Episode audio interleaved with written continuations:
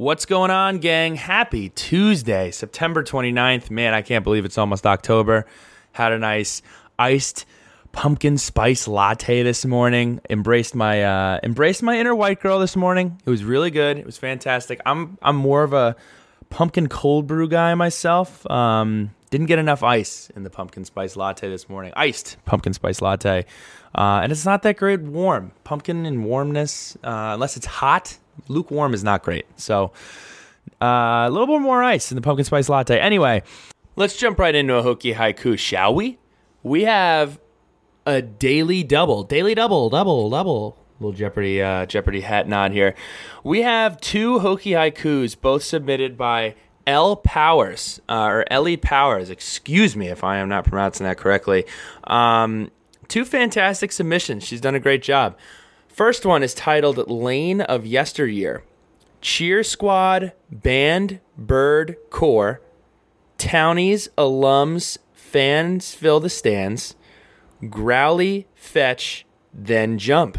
Fantastic work. This is, I think this is my first time reading a haiku as well. That isn't my own.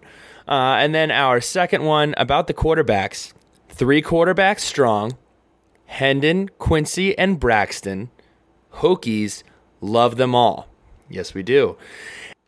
This podcast, we have a fantastic interview for you today with Isaiah Ford, one of the all-time greats uh, at Virginia Tech to do it.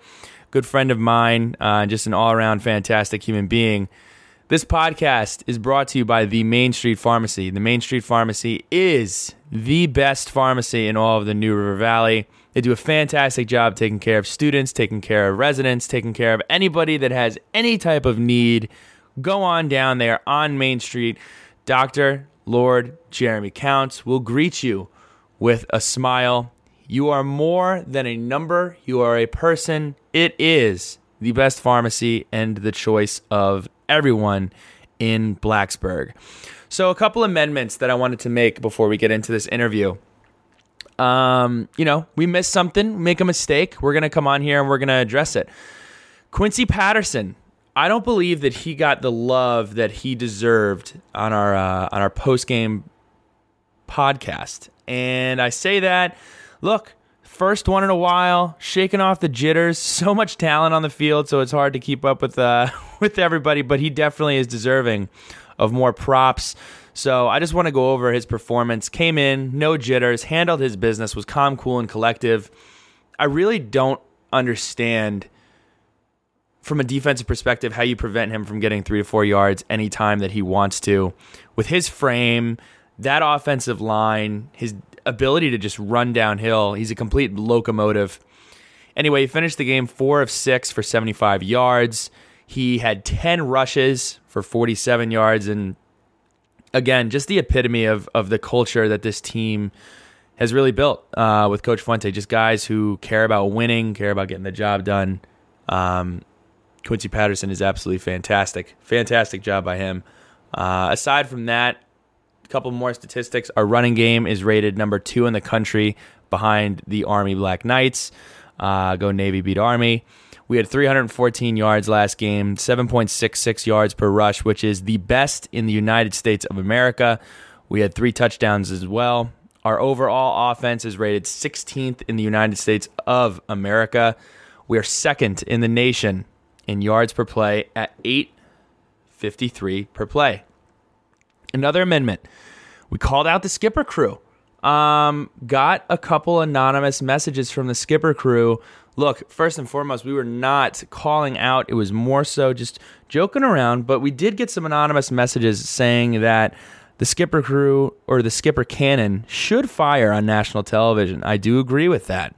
But rumor has it, Virginia Tech is not putting enough effort and care into maintaining the skipper cannon, which may be why it is not firing. So, hey, Virginia Tech, step it up. Skipper cannon, huge part of the game day experience. Definitely want to make sure that maintenance is being handled on the skipper cannon.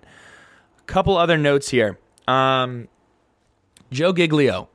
If you guys did not follow this story, I came across a article uh, by Joe Giglio. He's a writer. I believe he is an N C State grad. He ranked the Hokies sixth in the A C C, which I mean, whatever. Like, I don't agree with that. That's fine.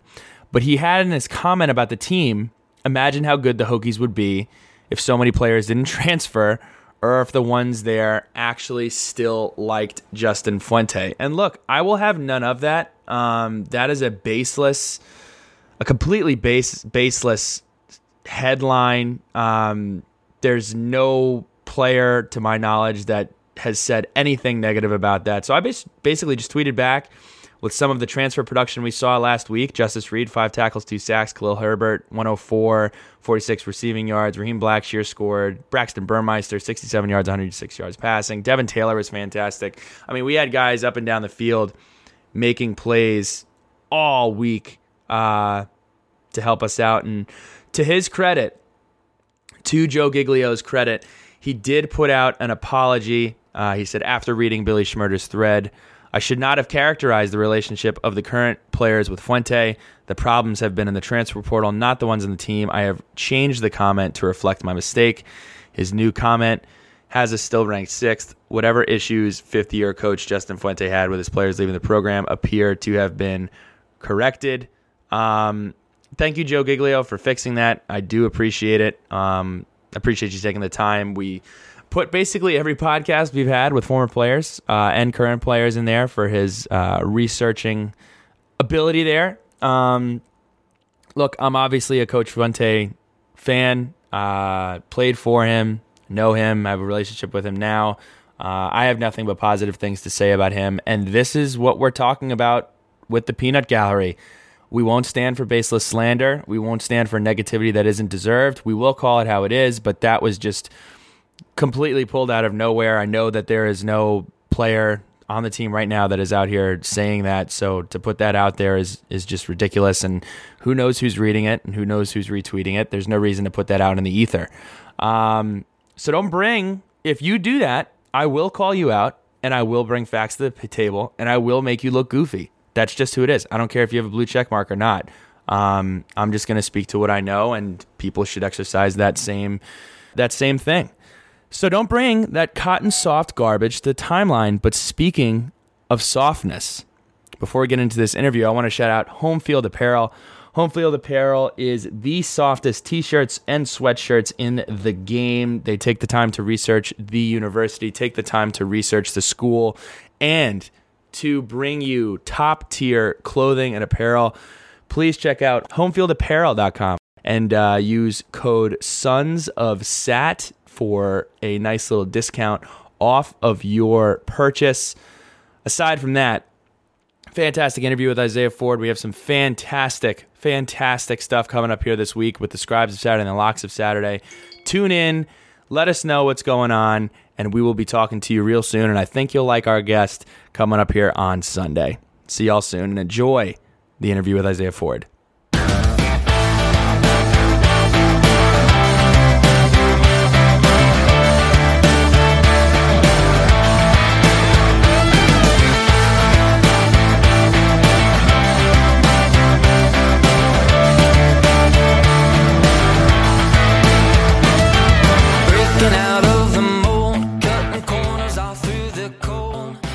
Everybody, welcome back.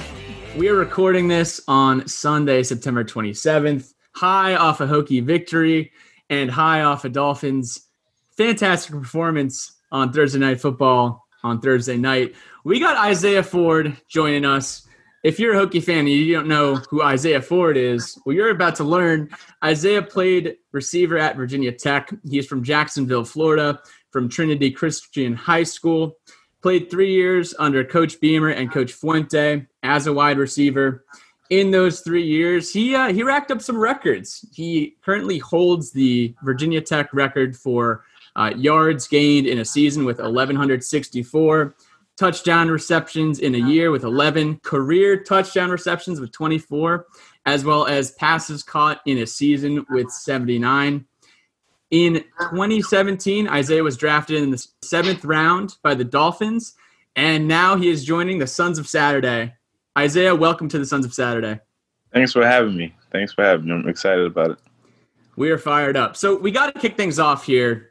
You got to go home this past week, and play up in Jacksonville. How was it? And are you still there right now? Like, uh, how was that experience? Yeah, it was awesome. So unfortunately, we didn't get to spend much time um, in Jacksonville due to um, the pandemic and everything that's going on. Um, so I wasn't really able to see a lot of my family or have them swing by the hotel or anything like that. But just to be able to play in that stadium, man, uh, in front of like the stadium that I grew up, you know, watching or grew up wanting to play in, you know, and, and kind of see everything come full circle. It was really cool. That's awesome. Who was able to pop? My bad. Go ahead. I want to know, like, who was able to come? Who was able to show up? Was it family members? Were friends allowed to come? Like, how many people were you allowed to essentially give access to come see you? What was that like? Yeah, so I ended up having about, like, twenty, twenty tickets um, for the game. So uh, a lot of my immediate family, my mom, my dad, um, my stepmom, my stepdad, my brothers, uh, their significant others. Um, then a few of my best friends that I went to high school with and I played ball with. And then I actually got to invite um, my two A A U basketball coaches and, and their kids as well, too. So I thought that was pretty cool to um, kind of see them get to come to the game, too, because they put a lot of work into not just, although it is basketball, but helping me become the person and athlete that I am today. So. Question. So I knew that I noticed that you said you had never played in that stadium. In the state of Florida, where do you guys play your state championships at? Do you guys did you guys play that at the old Dolphin Stadium? Where where were you guys playing those games? So we play at the Citrus Bowl in Orlando, okay, in where Orlando. We played the A C C Championship um, in twenty sixteen. Yep. We play we play on that stadium. Okay. So to follow up on that too. How about a hell of a start for the Hokies yesterday? Did you get a chance to watch yesterday? What did you think? Uh, what was your feeling going into the game? Kind of just talk a little bit about that, because I'm assuming you don't really get a chance to watch Virginia Tech play a lot with meetings and everything going on on Saturday. Yeah, so I was excited, um, especially to get to kind of sit down and watch the game almost from start to finish. Um, but we played well, man. I was I was really excited. I was a little nervous when they released the list of how many players that weren't going to be able to play right before the game, but I think that um, you know, all the guys that um that did play, it was next man up, and they stepped in and they and they played hard. They played well, man. From the quarterback to even uh our our coaches. When Coach Hamilton wasn't able to uh, to coach, and we had guys step in and and fill a role, so I thought that was great to see. So, Isaiah, let's take it all the way back pre-V T days. You were recruited initially by Louisville, Arkansas, Cincinnati, and Boston College, but chose to call Blacksburg home. In your recruiting process, what factors were the most important to you when making your decision? Uh, the biggest one, honestly, was how comfortable my family was um, with the coaching staff. Um, and I say that because, um, you know, my high school coaches um, – was big on telling us that, you know, don't go to a school because it's your favorite school. Go because it's the right fit, you know? And um, so throughout that process, um, I think when it, when I narrowed it down to Louisville and Virginia Tech, both great schools where I felt like I'd have a really good opportunity. Um, and then it was about which one would stand out. And then um, the relationship that I had with Unbelievable. And then even when I committed to Louisville, you know, I still had a really good relationship with those guys. And I think that was really the determining factor of what made my decision so easy uh, once everything happened. Can you talk a little bit about kind of your recruitment to Virginia Tech? So obviously being recruited to Virginia Tech, um, pre-Coach Strong leaving Louisville, who kind of started that relationship with you and Virginia Tech, and how did that materialize over the years as they passed? Yeah, so Coach Wiles was my personal recruiter. Uh, he was responsible for the state of Florida. So um, started from about sophomore year in high school, just him coming down and seeing me play, and then us kind of talking uh, through the phone or the Facebook or however it was, and us just building a relationship that way. And then um, once I did commit, you know, he told me that he wanted to continue recruiting me and uh, continue building that relationship, because you never know. And he just wanted to get me out to Virginia Tech was the biggest thing. And um, man, Blacksburg is a special place. And I tell people that all the time. Uh, it's it's nothing like it. It's it's, it's really hard to explain. Um, and I know that our mantra and our motto is this is home. And, and really, that's how I feel about Blacksburg. And once I visited, I got to feel that, you know, how special of a place that Blacksburg was. And, and it made my decision kind of hard, to be honest. Um, like I was committed to Louisville, but I felt so passionately about Virginia Tech. So um, when Coach Strong uh, announced that he was going to Texas, it kind of made my decision easy. So on that note, uh, the recruiting process with Coach Wiles and, and Coach Leffler and Coach Beamer, you're a humble guy. You don't talk about this kind of stuff a lot, but I want you to t- tell the story that a lot of people don't know. So Coach Beamer, Coach Wiles, Coach Leffler all come down to watch you play a basketball game. Um, and this kind of just tell take the story from there. So you're playing again, you know, you you were high school teammates with Grayson Allen. Um, tell me a little bit about that basketball game and what happened that night. Yeah. And um, I mean, that just speaks volumes on the relationship that I had with those guys. You know, like, this is Coach Beamer, it's the Hall of Fame coach, and he, he's in a small gym in Jacksonville, Florida, in Trinity Christian, watching me play basketball, you know. Um, and this was even when I was still committed to Louisville. Um, so that's speaking on how how big of a, a relationship that I had with those guys. But so they come down to the game. So we have Coach Beamer, Coach Leffler, uh, Coach Wiles, and Coach Moorhead literally standing under the basket Um, of my high school game, um, and I ended up having a really good game that game, and then um, just uh, spending time with them after the game, and I think that was the the moment where I decided that I was coming to Virginia Tech, and I and I decided to let them know about it. You had a really good game. Do you remember your stat line from that game? I might have had around thirty points, thirty-two, something like that. I do remember uh, I caught a, a nice a nice lob. Um, and finished it. And then towards the end of the game, I knew they were there, so I tried to do a three sixty to close the game out, but I missed it, unfortunately. uh, I, I missed it, but um, no, it was a lot of fun. It was a lot of fun. That is awesome. So Billy had just mentioned that you uh, you had played a little bit of ball with Grayson Allen uh, back in Jacksonville growing up.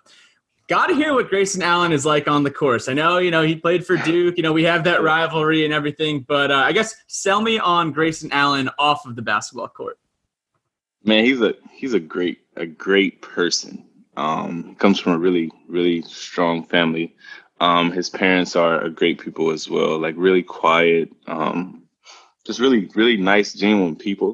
Um, so and Grayson's the same way. Just on the court, he's a competitor, you know, and I think that that's kind of where you see the antics or the things that people have seen and come to not like him so much from watching him play. But I think he's just trying to get an edge. You know, he'll do anything to win a game because he's that competitive, and I think that's all it is. So, Isaiah, there was a time where you almost suited up for the men's basketball team at Virginia Tech. And upon arriving in Blacksburg, what made you decide to focus, like, individually on football? Uh, so it was after my freshman year. So if you know me, and Billy can probably tell you this better than anyone, um, I missed home a ton my freshman year. It was the point where if we had two days off on the weekend, I was calling my mom or calling my brother and asking them if they could come pick me up and take me home, you know, and in, in Blacksburg is eight hours from Jacksonville. So it's not like it was a, a quick trip or anything, but I went home so much my um, freshman year. So when the season was finally over, um, it was like, okay, well, if you're going to play basketball, then you have to go back to Tech early and start practicing with the basketball team. But so we had about a month off before school started back and everything. And I was like, I don't know if I want to do that. You know, it's like, it was, it was cold, it was freezing. And I was just now kind of getting to spend some time with my family and everything. And I was like, you know what? I think I'm going to stay home for this school break. And um, it kind of ended up just happening out that way. And then uh, that off season, I just focused on getting stronger, getting bigger, because that had been the first off season that I actually got to spent a full time training and working on my body um, and trying to build it, build on it. I was always a skinny kid just because I played from basketball to football and football back to basketball without a, a real break or time to build my body. So how, how were you able, just to follow up on that, you know, yeah, I was shocked at how you were able to, we play a noon game, three for thirty, you're in a car driving to Jacksonville, staying in Jacksonville, and then the Snapchat story has you coming back at four o'clock in the morning and ending up back at lifts or practice, whatever we had on Monday. How are you able to kind of adjust? And uh, I mean, everybody's going to miss home all the time, but how are you able to kind of transition and make Blacksburg feel more like home? What do you think attributed to you being able to make that adjustment? I think it was the relationship that I had with my teammates. You know, I, and um, I was I'm always a person that has kind of been introverted um, until I get to know someone, and then uh, I think once I kind of actually start to open my shell and like spend time with and build relationships with my teammates, I, I start to realize like how fun that college was and um, how cool it was to be around my teammates. And I, a lot of you guys might not know this, but Billy was actually my first friend um, at Virginia Tech. Um, when we first got to camp campus, um, you know, he's just this this loud, outgoing person, and and we're kind of like polar opposites, but it was like perfect, you know, how we gelled together. And, and we spent a lot of time from freshman year um, all the way until my junior year. But um, just getting to know those guys, getting to know Billy, getting to know Greg, Cam, you know, C J, Ricky, all those guys, Mike, um, Santa Maria, and all those guys, just getting to know them and understand their backgrounds and how we all came together for a common goal. It was really cool. And I think that's when it really started to feel like home. That's awesome. Yeah, I can't, that's, I know, I can't, I can't stamp that enough because, you know, everybody was kind of dealing with, you know, having a, it's a huge transition from, uh, from high school to college, and you're spending a ton of time with, uh, with one another. Um, it was a lot of, uh, it was a lot of arguing over whose high school team was better. It was a lot of arguing over, uh, you know, FIFA or, um, whatever it was, but, uh, it was definitely a special group. And, um, I mean, I remember too, freshman year, I would be talking to, you know, I'd be in Vinny Mahota's ear. I'm like, hey man, like, have you ever had a New Jersey pizza? Like, how would you like to just go to New Jersey this weekend and get me to go home? So yeah, it's, it was definitely an adjustment, but it was made so much easier with just a really great group we had. Um, So back to the basketball thing here. What what transferable skills from your basketball career do you think helped you out in football? Like, we often talk to athletes about, you know, you used to wrestle or you used to play baseball or um, in your case, you used to play basketball. How did those the skill set you developed on the hardwood transfer to the football field?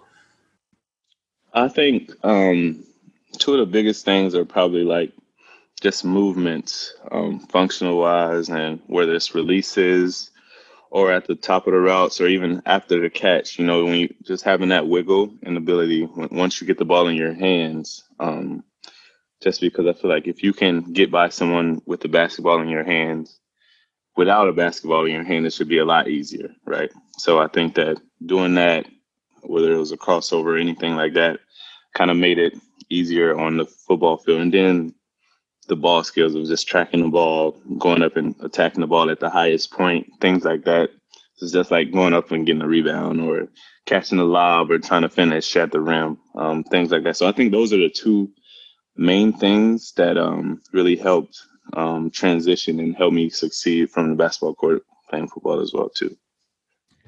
And as a true freshman, you were immediately thrown into the fire with your second game. September sixth, twenty fourteen, you face the Ohio State Buckeyes in the Horseshoe, no less.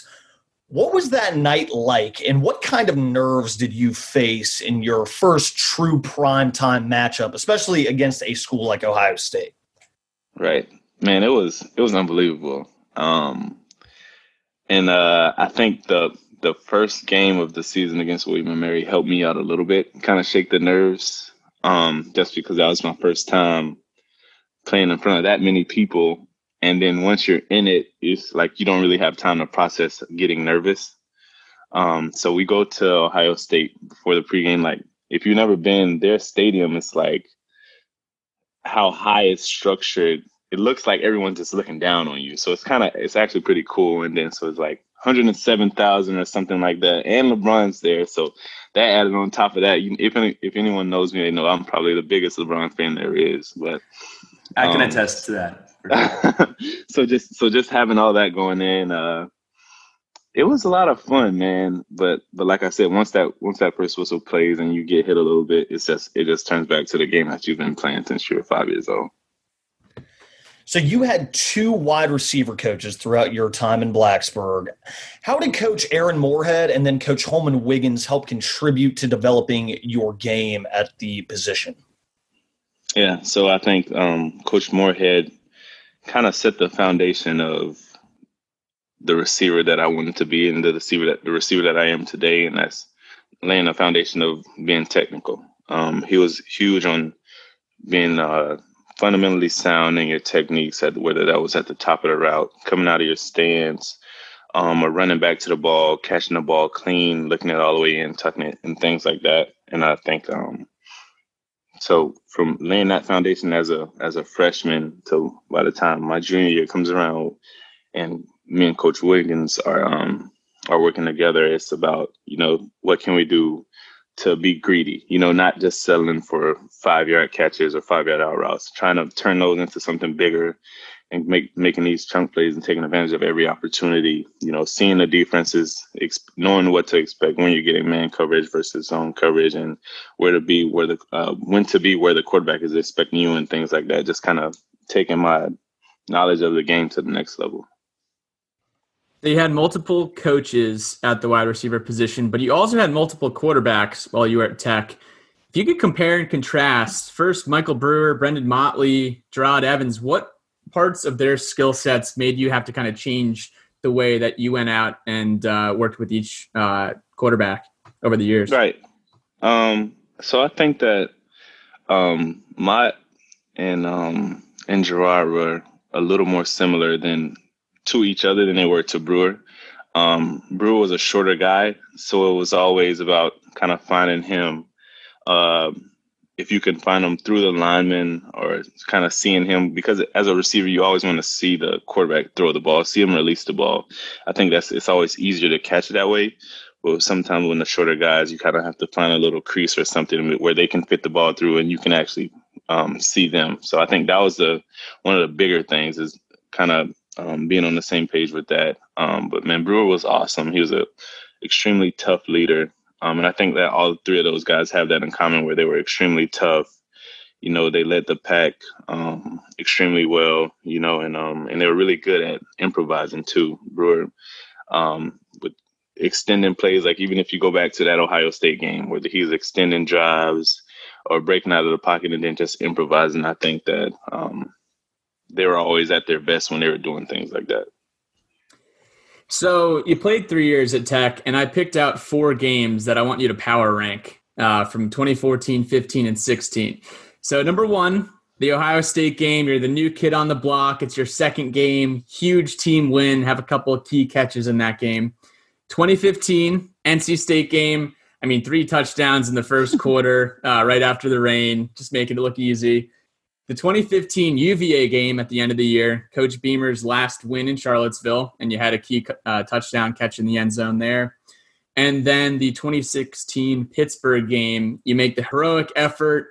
You're beating Narduzzi's defensive backs all night, get the dub. Out of those four, let's hear the power ranking. Okay. I think we'll have to go number one being uh, the last game in in uh In U V at U V A, uh, Coach Beamer's last game at U V A, just because that was a huge game, man. Um, we were, I think we were both five and six at the time, maybe something like that. So this game was like, whoever wins this game is going to a bowl game. So we got to keep the bowl streak alive for Coach Beamer's last game, on top of it being his last time playing against U V A. And we actually were losing in the fourth quarter, if I remember. Like it was, it was a time where I was like, man, like this cannot happen, you know. And then um, we just had a few drives. We got got a rhythm. We got some plays going down the field. And I remember it was like we haven't had much time to to throw the ball really downfield. And it was just like third and sixteen. We run a double move that that me and Brewer had kind of spent a lot of time in the offseason um, just working on stuff. So we run a double move on third and sixteen, and I get behind the defense. I catch the touchdown to tie the game. And then we get a stop on defense, and we go down and score. Or Joey kicks the field goal to put us up, and we end up winning the game. So I think that one was special um, just because of how it played out and everything, and it being Coach Beamer's last game, so sending him off the right way. Um, after that would, would have to be uh, the game against Pitt. Um, just because they were so stubborn in the way that they were going to play defense. And I and I vividly remember Coach Fuente oh, on yeah. the sideline c- coming to the wideouts and saying, like, look, if he's not going to change, then we're not either. You know, we're going to throw fades on them until they can stop it. And and literally that's what it was. And it was it was a beautiful thing. It was a beautiful thing um, from that standpoint, and for that being me, Cam, and Bucky's first time ever going for one hundred yards, all three of us in one game. That was a huge milestone for us because that was something that we always wanted to hit. Um, and then I was the the record-breaking touchdown as well, um, catching it in the end zone um, to win the game. So that would probably have to be my second favorite. Um, the win in Ohio State would probably be third. Um, wow. For me personally, it, it, it was a huge win for us, but I feel like I didn't play that well. Um, I had a few catches, and I know I, I had a a chunk play knocked out by Eli Apple, I believe it was. I was on the ground, and he, he kind of kneed the ball out. Um, that would have been a big play. So maybe if I would have made that play, that one would have been a little higher on the list.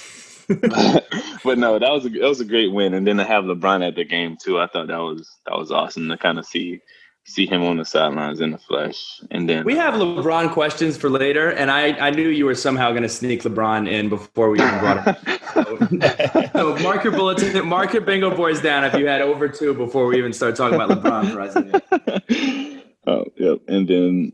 What was the last one?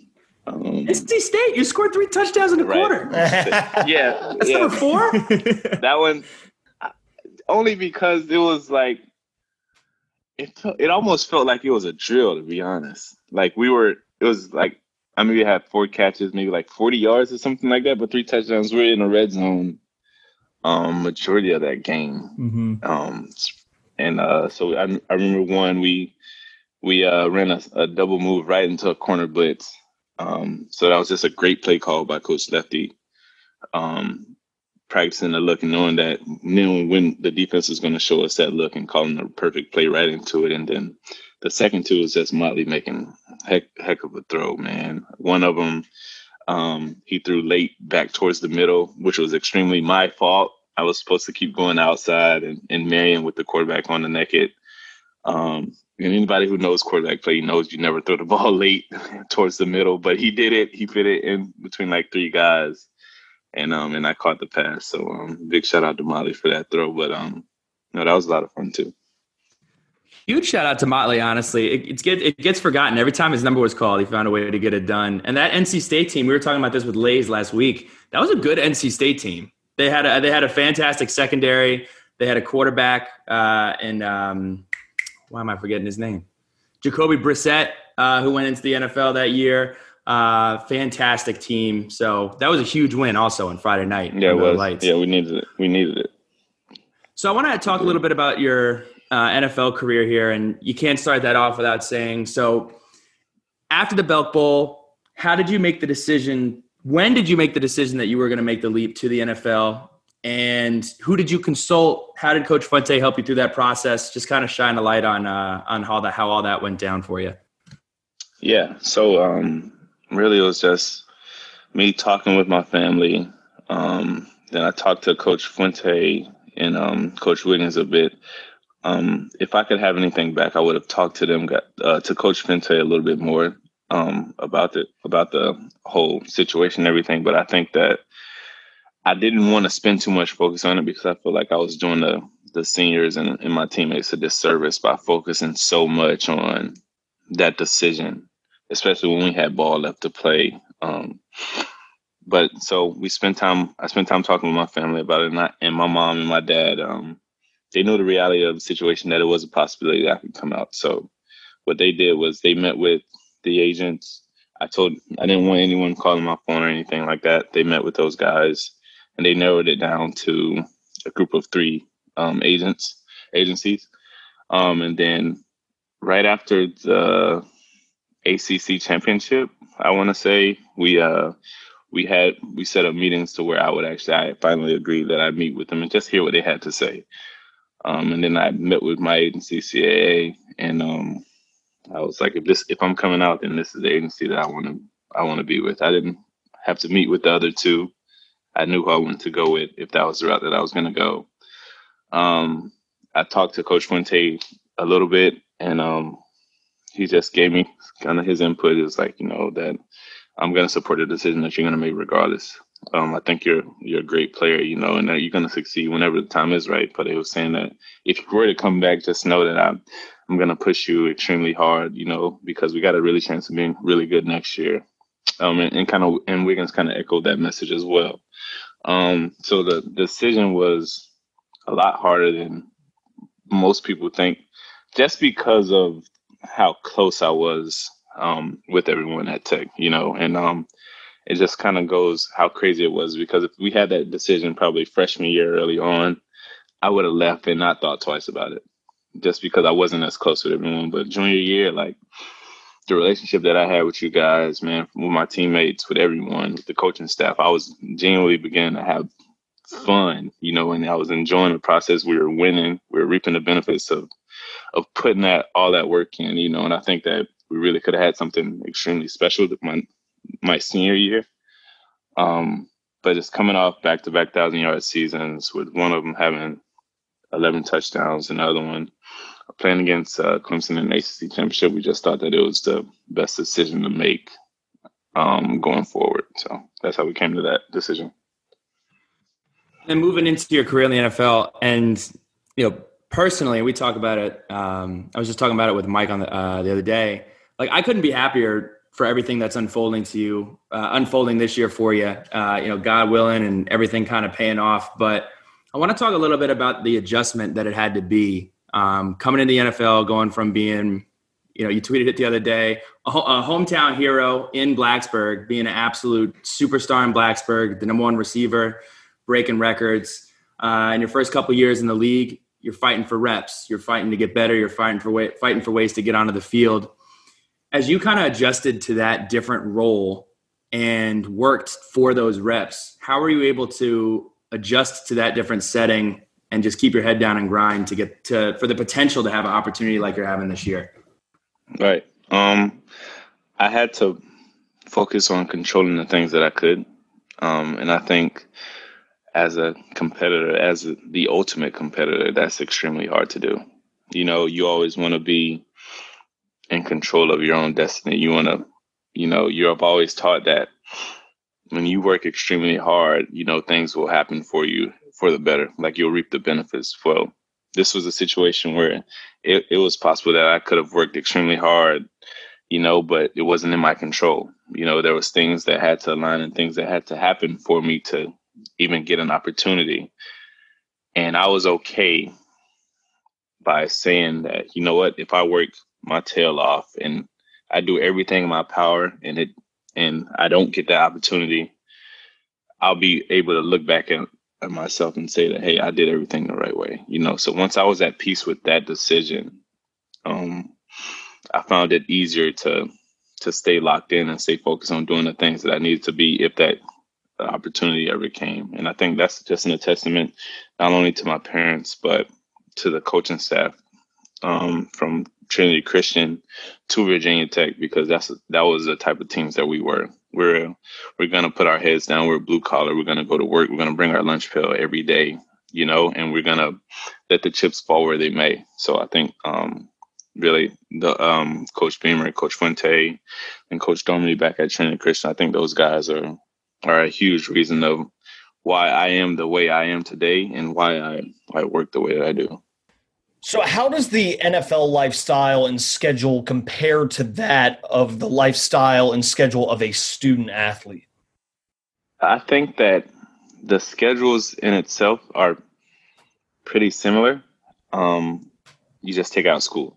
So so every every time where you would have class or something like that, you're studying film or you're installing plays or whatever that case may be. So the schedules are similar, but football is your only concern, you know, and which is which is kind of cool um, to the aspect that like there's no no outside things that are going on. Well, of course, there are going to be things that people have in their lives that's going on. But once you're clocking in to that facility from whether it's eight to five thirty or eight to six, whenever you leave the facility, everything is ball. You don't have to to reset and go, OK, let me go focus on this calculus class, so let me go focus on creative writing with Miss Harville or something like that, whatever the case may be. It's like, you know, I'm locked into how do we beat the Buffalo Bills, or how do we beat uh, the Seattle Seahawks coming up, and um, just learning on on that and trying to get better from it. So I think that's pretty cool. So another question that I have is, you know, a lot of times talking to folks that make the transition from the N F L to college, or from college to the N F L, is is different. Like you're not you're not coming in with the same guys. You're not living in the dorms together. You're not doing any of these things together. But what I thought was really cool, and you were you were a part of this as the Dolphins, with everything going on today and the social injustice and everything, the Dolphins put out uh, a fantastic video, and it's almost kind of had brought people together to have bigger conversations about what's going on in the world. Have you noticed a change with kind of the connectivity that you have with the team, or the relationships that you have with your teammates um, since this this has all gone down, not just with the pandemic, but everything going on in the world today? Right. Uh, I think that we're kind of growing together, you know, and um, we're a young team um, as a whole, but um. And I think we have a few um, older guys in certain spots um, to kind of light the way for how that veteran leadership is and how things should we should go about them in terms of being a professional. Um, but no, our team is is a really tight knit group. Like we actually care about each other, um, not just on the field but off the field. And I think that that's so unique at this level because it's really like a college feel to it, you know. And I think those are the times that um, you don't really feel like you're at work, when you can, you know, get on the game and, and play the game all day with, with, with all the all the wide receivers, or you can go to go to one of the tight ends' houses and just watch the game and relax and talk to those guys and do things together out, outside the, the facility. I know we can't go as many places as we could because of the pandemic, but still just spending that time together, whether it's texting each other, calling each other, playing the game, whatever it is. And I think that helps you with the Um, trust and the bond that you can kind of create, and that carries over to the field as well. So, and then kind of to further the the impact that you've been making, I want to talk about the Be the Change Scholarship, which uh, is a fantastic initiative uh, providing scholarships for deserving African American students, uh, student athletes at Westside High School in Jacksonville. I just want to talk a little, give you the opportunity to talk a little bit about what encouraged you to launch this initiative. What is the overall goal here? What progress have we made? How can we get involved? Um, you know, because that's something that's awesome, and definitely want to uh, bring that to the forefront here. Yeah, um, and it was obviously it was around the time where the George Floyd thing had happened, um, so I think that was heavy on everyone, heavy on everyone's hearts, you know. And um, and it was around the time where everyone was posting the Blackout Tuesdays on um, Instagram and things like that, and I didn't post. Because I, I didn't want to post because I wanted to do something, um, you know, that I thought would be would mean a little more. Um, so we kind of thought what I could do um, with my platform to help that. And I think when I got with my marketing agency and we kind of came up with this, um, I thought I felt like it was the perfect thing to do. Um, and we chose the, the the school Westside High School because it's five minutes from my house, literally. Um, my mom teaches there, and uh, both of my brothers actually graduated from the high school. Um, so it has um, some value in that it means something for my household. Um, and I, and I, the kids that go there aren't as privileged as the ones that go to Tr- Trinity Christian Academy. They don't have the same um, opportunities or resources as well. Um, so I thought that it would mean a little more um, being that it comes from that school. Um, so, but we're doing really well right now. Bose actually just um, donated five thousand dollars to my scholarship fund. Um, and I, I found that out right before the game. So I was extremely hyped about that, extremely grateful that, that Bose would take the opportunity to do that. So we've just smashed our goal of, of about ten thousand dollars now. Um, we're still going to keep trying to raise money um, because the more money that we raise, the more um, scholarships we'll be able to give out. We'll be, probably be able to give it out to more students. Initially, we started with one, but seeing how well we were doing, we can probably go to two to three, just depending on how much we get um, towards the end of this thing. And um, so, yeah, man, I'm really excited about that. Where can people get involved, and is there is there a deadline for this year um, for for raising, or have you set a new set a new goal? Uh, where do we stand on that now? So we, I think we're gonna push the goal up a little more just to see if we can continue to raise money. Um, we don't have a deadline set for for the when we'll stop the GoFundMe yet.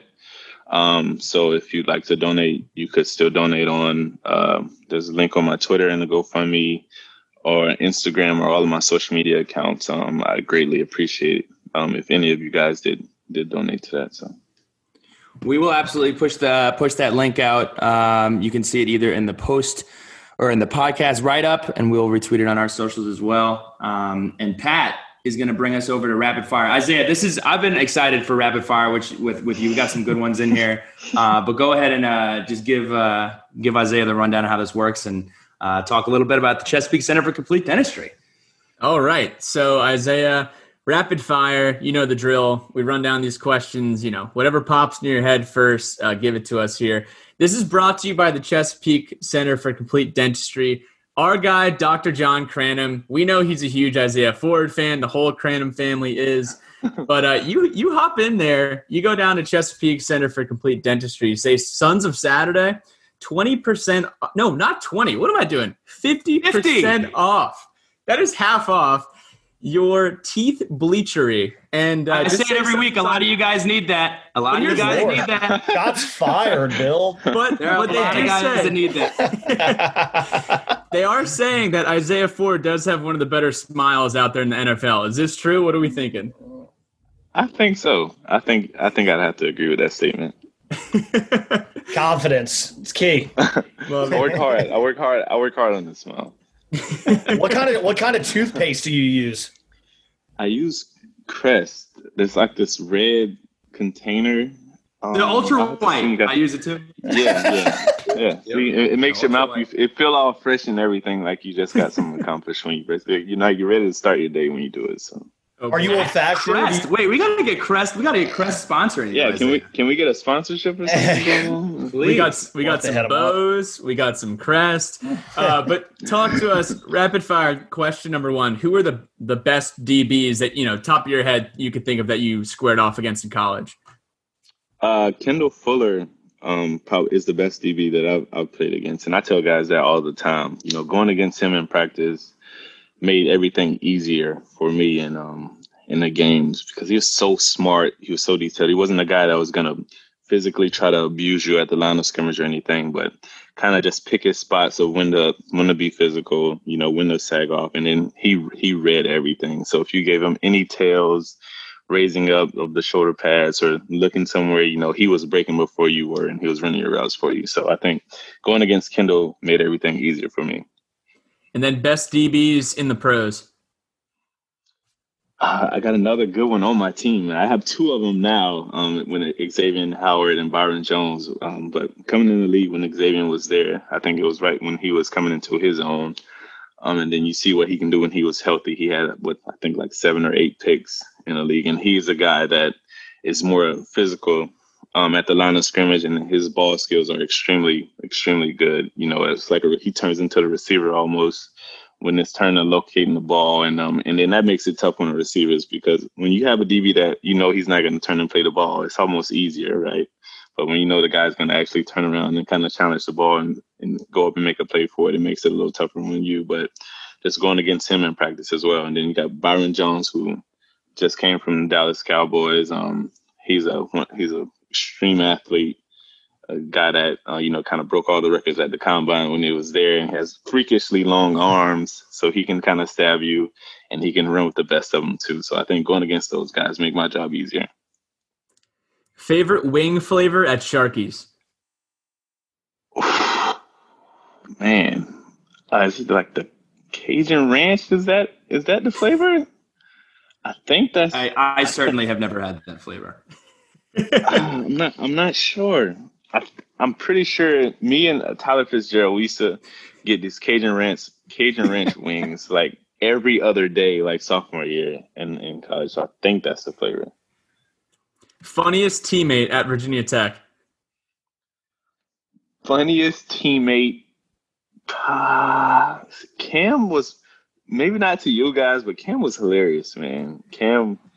Um, and me and Cam. You had to be listening. You had to be listening to like what he said under his breath for him to be funny. Yeah, he was he was super sarcastic. Like always had something to say about everything. Like, um, but Cam was hilarious, man. Um, we had some good ones though. Tim was Tim was extremely funny too.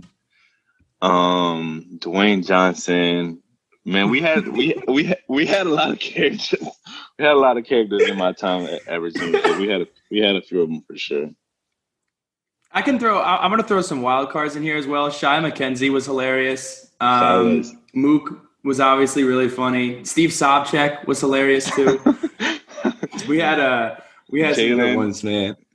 Jaylen was funny. We had some. Uh huh. And Jig, Jig, talking about really listening to when things are quiet and just kind of listening. Jig was funny too. No, um, what am I? What am I saying? Darius, Darius, um, Redmond, Calc, Calc was that's probably true. The, The funniest, the funniest guy we play with. I have to shout out Darius Redmond because he set the table for me. Um, you know, selling T-shirts. If you fall into the free T-shirt trap, you go bankrupt. And he was the most stingy about, like, hey, if you want to buy my sweatshirt, man, I'm not going to debt if you want to buy my sweatshirt. So I appreciate him giving me the uh, giving me the business model. Um, but Calc knowledge, nothing but respect for that guy. Uh, favorite on-campus food, Isaiah. Favorite on campus food. Does does Deets count? Do we count that? I, uh, yeah. I mean, favorite on campus beverage. Then they have uh, snacks. So, yeah, I didn't. So it, Billy would tell you, and it would it'll have been maybe like twenty degrees outside, and I didn't I didn't care. You, I'd be walking to Deets with, you know, sweats on, a hoodie on, and and and flip flops, and uh. Getting a Blacksburg sunset, man. That drink was it was so good, and and it was so cold, but I never really cared. I just it used to taste so good. We'd walk whether it was twenty degrees, ten degrees. We go in the morning, we go at night. Um, it was it was probably the best the best thing. Um, and, that Deets had to offer. Aside from that, and you know, I know the coaches wanted you to eat more of these, but I would usually just eat all of them. We would go over to D X and get the wraps with the fries in them and the chicken tenders in them. Um, I was making poor decisions. I used to get the D X sushi until I got really sick one time. With that, that is disgusting. That was, it was a poor decision on my part. Um, yeah, I, I miss I miss D X when I moved off campus. I really did. Oh, yeah. Yeah, D X really was solid. Did. Um. Favorite catch in college? The ones that come to mind here, I mean, obviously, you mossed everybody in the Pitt game. E C U was a fantastic catch. We won't talk about the game in general, but the E C U catch was awesome. And then uh, Boston College, the one-handed catch in the back of the end zone. What was your favorite catch in college? Boston College. Boston College would have to be my favorite catch. Um, just because of the, the backstory of that entire play. So we put a play in where I would be in a, re- a reduced split, which is a, a tighter split to the line of scrimmage. And um, we knew that if I just ran a vertical ago and I was wide open. We called it earlier in the um, in the game and Gerard missed me. So I was pissed. You know, I'm like, man, I'm wide open. He didn't throw the ball. So we come to the sideline and he can kind of see that I'm frustrated. He's like, did I miss you? And I'm like, yeah, you missed me, man. You know, I'm kind of giving him a little attitude. And he's like, he's like, all right, well, if we call it again, I'm gonna throw it. I'm gonna throw it no matter what. So I'm like, all right. So we we catch a pick. I think it was like right before the half, and we call the play again. So like, I'm already like in my head. I'm like, okay, I know Gerard's about to throw this ball, but we don't even get the close to the same look that they gave us in the in the first half. I mean, in the first um, um, quarter of the game. So I'm like. The dude's playing way off, and then he has a safety in the middle of the field, like, helping him. So I'm just running off the ball, and then I kind of just started looking. I'm like, I know he's not going to throw this ball.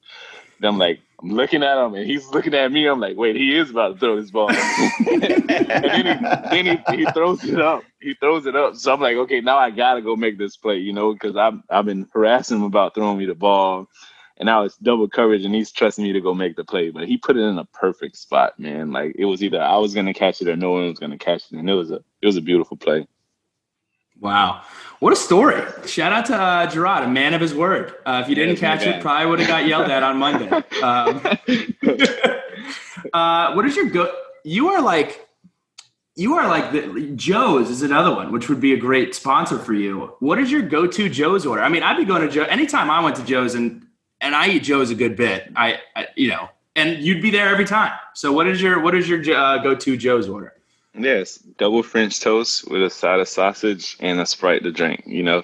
And I got that so much that every time I came in, Travis or his wife would say, "What's up, Isaiah? You having the usual double French toast with a solid sausage? You want to Sprite the drink?" And it would roll off their tongues just like that. And it it would it would it would frustrate people so much if I came with them, because they would have to look at the menu. I didn't even I didn't need a menu. I didn't need anything. You know, like they knew exactly what my order was going to be, and it was the same. And it always was so good every time.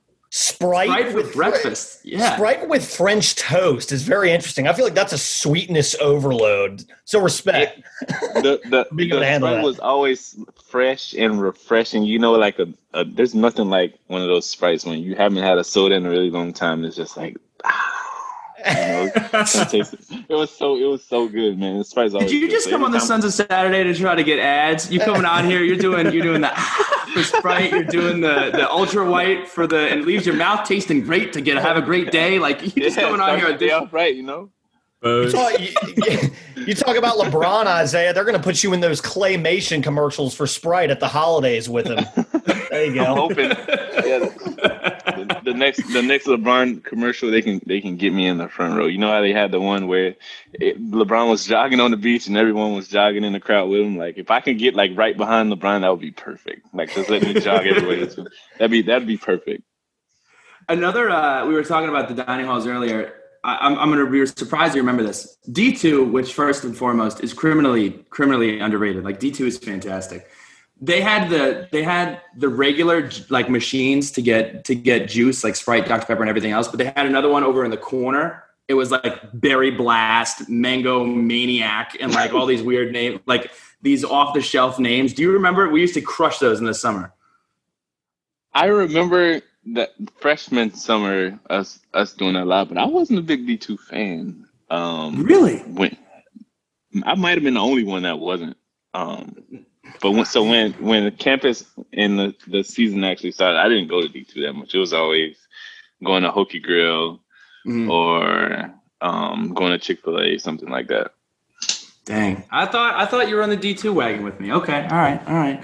I liked it because I could eat a lot of volume. Nah, it's my fault. It's just I, I liked eating a lot of volume. If I had gone to Hokie Grill and got three Chick-fil-A sandwiches and a Domino's pizza every or a Pizza Hut pizza every time, I'd have no swipes left. Yeah. So I was like, you get more bang for your buck if you go to D two. Respect. I agree. Um, I agree. How does it feel? We won't we won't expose the names here. But how does it feel to be one of two football players to have cooked a basketball team player in McComas or in Honhurst? Uh, Isaiah, you are joined by great company by yours truly in beating a basketball player, scholarship basketball athlete in one oh one. How does it feel to be mentioned uh, in that uh, in that presence? Man, I'm honored to be in the presence of the other person who did that. I won't say this. I won't expose the name. Or the person that he played against, he may or may not be on this podcast with me. But, um, you know, that's a it's a pretty good feeling, man. No, I'm honored. I'm honored to be in that same in that same situation as you. It had to be tough. All you had to do was make me go left.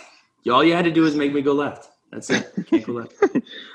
Um, any pregame routines or superstitions for you, Isaiah? Uh, I, I've kind of gotten myself out of those. Um, just because I can kind of get to the point where I'll try to do everything exactly the same. And, I, and um, I've kind of tried to tell myself that, you know, you're going to play well because of the work that you put in, you know, not because of you've drove at a certain time or you've ate this breakfast at this time or whether you put your socks on a certain way. Because I could, when I play well, I can kind of start to focus on all those little things. Like, no, I put my left sock on before I put my right sock on. Or no, I didn't put my gloves on until after I got out the field or anything like that. So I think throughout the last three years, I've kind of focused on, hey, you're going to you're gonna go out there, you're going to play well because you put in the work. So trust the ability, trust your abilities, trust the work that you put in and go out there and let it rip. So the last one that I have for you, I want to know where your love for soccer came from. Um, you know, you, you're a big soccer guy, and I also am interested to know who the best V T football FIFA player is. Yeah, so that came from my girlfriend, of course, um, Kelsey Irwin, who played soccer at Virginia Tech. Um, before I met her, I hated soccer, to be completely honest. I, I never watched it. I didn't even want to play it on a video game. Um, but she kind of broke it down to me and showed me the the beauty and the skill, you know, and once once you understand the aspects of playing soccer and how hard it is, you kind of learn a, a better appreciation for how skilled those guys are um, and what they do, you know, playing with their feet and how coordinated they are and everything like that. But of course, I'm the best people player on, on that that's ever been at Virginia Tech. Um, I know Joey Slott might have something to say about that, maybe Motley as well, but uh, I think they knew who won most, more times than not when we were playing in the Players' Lounge. So. And Isaiah, I just have a few more before we get into letters from the lunch pail. First question I have is, any significance behind picking the number eighty-four? Um, actually, um, when I was switching numbers over, I picked it because Antonio Brown was wearing it.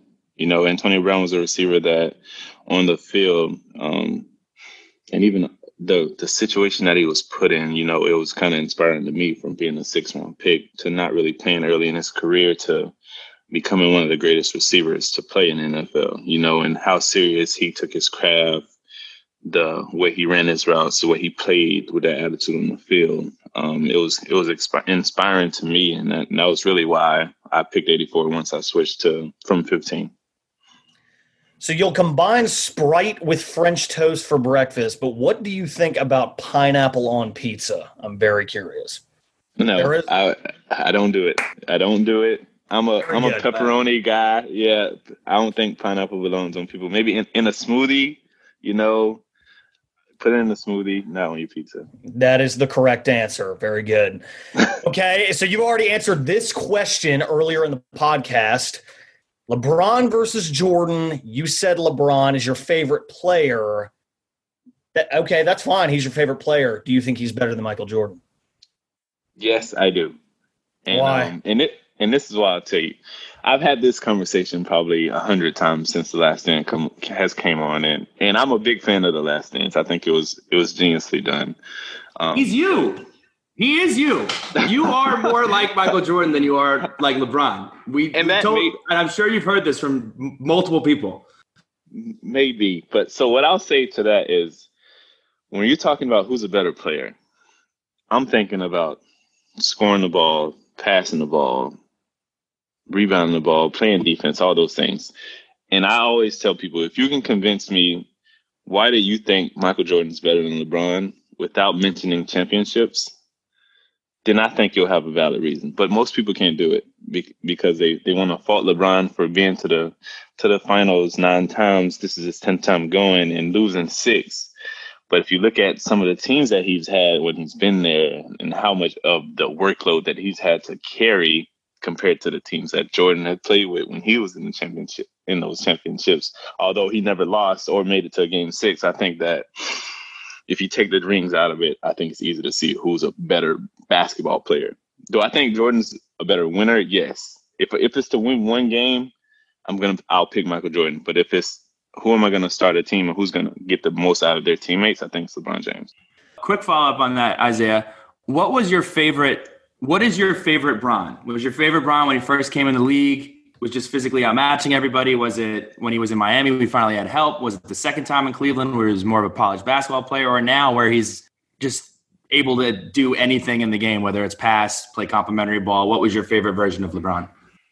I think it was uh, in twenty, was it fifteen, sixteen, when he won the championship, um, just because of to see his game evolve, you know, from when he was young, first coming in the league, shooting a lot of jumpers, to going to Miami where he, him and Dwayne Wade decided, you know what, we're going to get to the basket. We're not going to settle for jump shots. To him teaming up with Kyrie and actually polishing his game more to where he can have, he can play in the post. You know, he can shoot turnaround jump shots. He can get to his spots. He can get to the basket. And he was playing defense extremely well.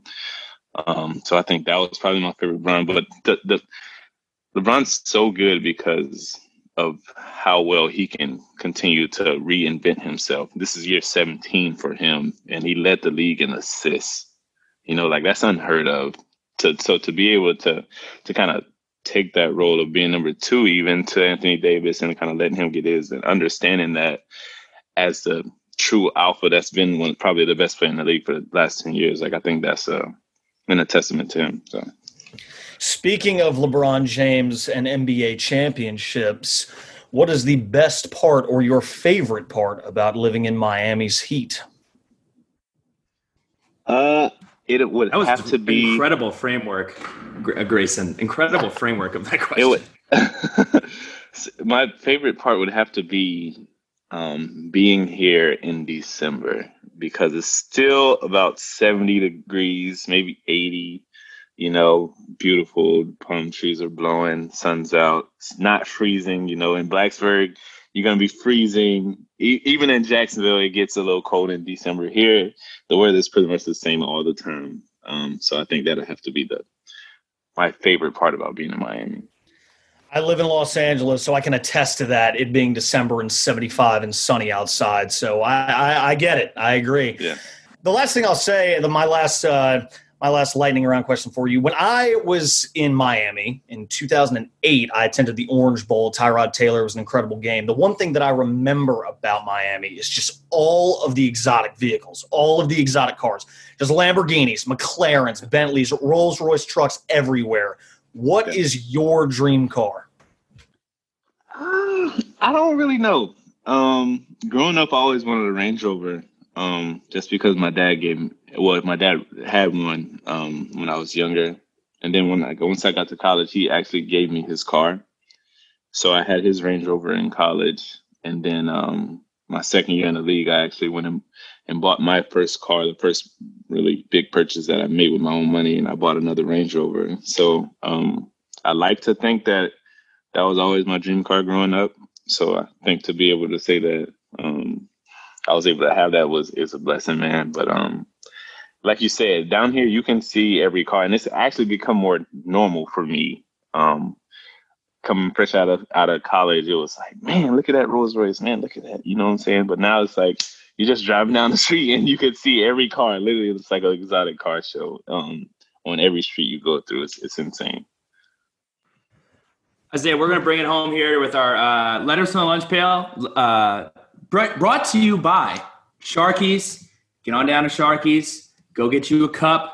Got the logo on the cup. It's fantastic. Isaiah, since you've been in Blacksburg, our logo is on the cup. So the next time you get a, uh, a Sprite at eight thirty or nine o'clock in the morning, um, you will see our wonderful logo on the cups. Our first question comes from Mister Z D himself, Joe Callis. He asks you, I see you are rocking the goatee. Are you getting any facial hair tips from FitzMagic? If so, can you share with your friend in Hawaii on how to get some volume to my facial hair? I am not. So this is twenty-four years of, of growth here, man. You, you've I, never I shaved. Really, you never. No way. Wow. I don't. I don't really grow hair. This is as long as it'll get. Yeah, it's kind of a blessing and a curse. I wish I could grow the beard. Um, Kelsey probably wouldn't appreciate it as much, but I think it'd be cool if I could grow the beard, but I can't. I'd have to. I have to ask Fitz on some tips. Maybe he has some some magic stuff that he's rubbing on his face or, face or something that's making his beard beard grow. So we'll see.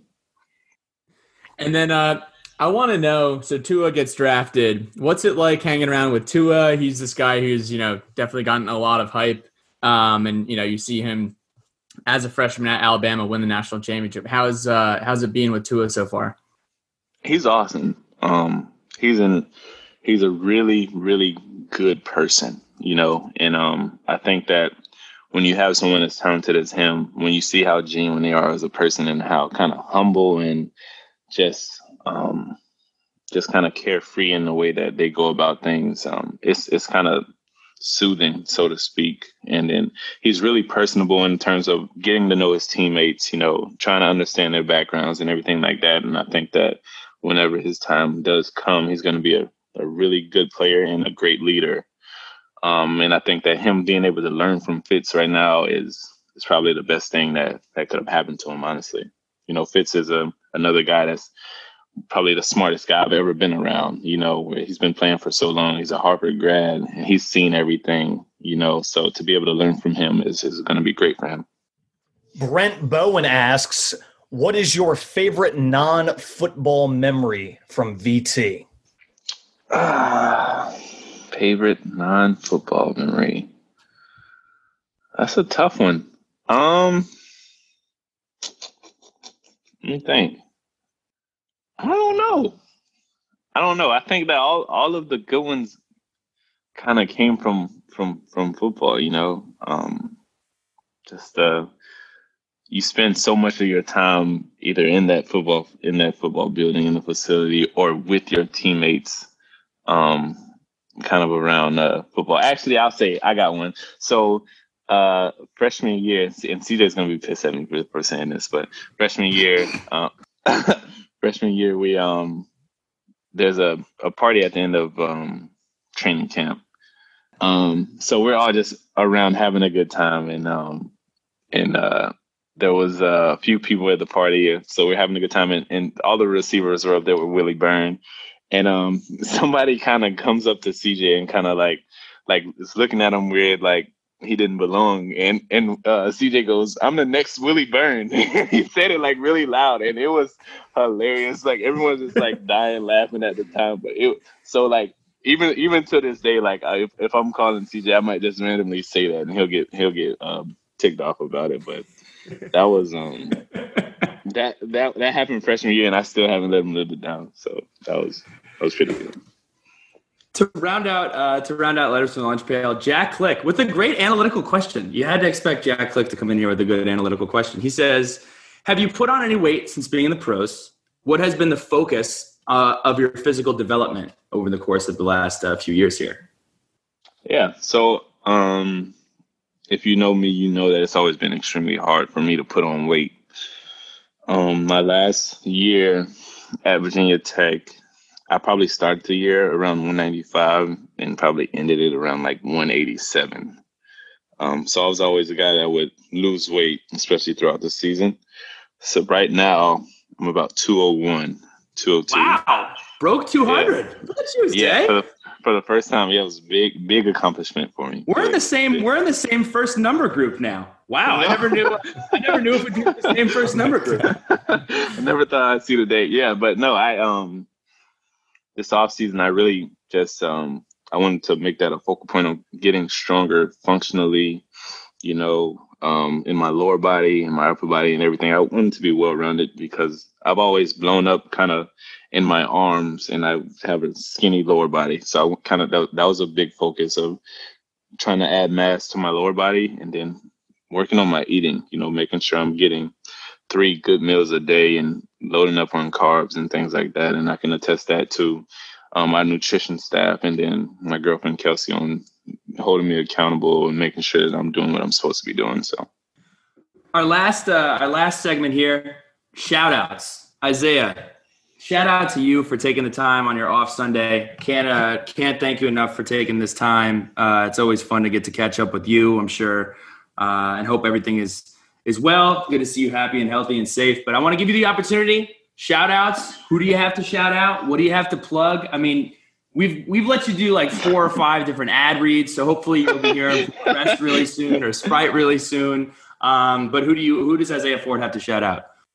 Yeah, um, man, just shout out to all my old teammates. You know, all the guys that Tech that I've crossed paths with one time or another. Um, and I just was extremely thankful and blessed to to get to know you guys, to build those relationships, you know, for those times, for those memories that we shared, to all the uh, Hokie fans and alma mater that I've um, come across with, you know, um, everyone's always so, so genuine, so nice, you know, and I think that another thing that's what makes Blacksburg so special is the people, man. Like the people that have came to that place are always so passionate about it, and we all kind of share the same feeling, and they're all really good people. Um, shout out to Beth uh, Barnes, who's like my favorite person in the world.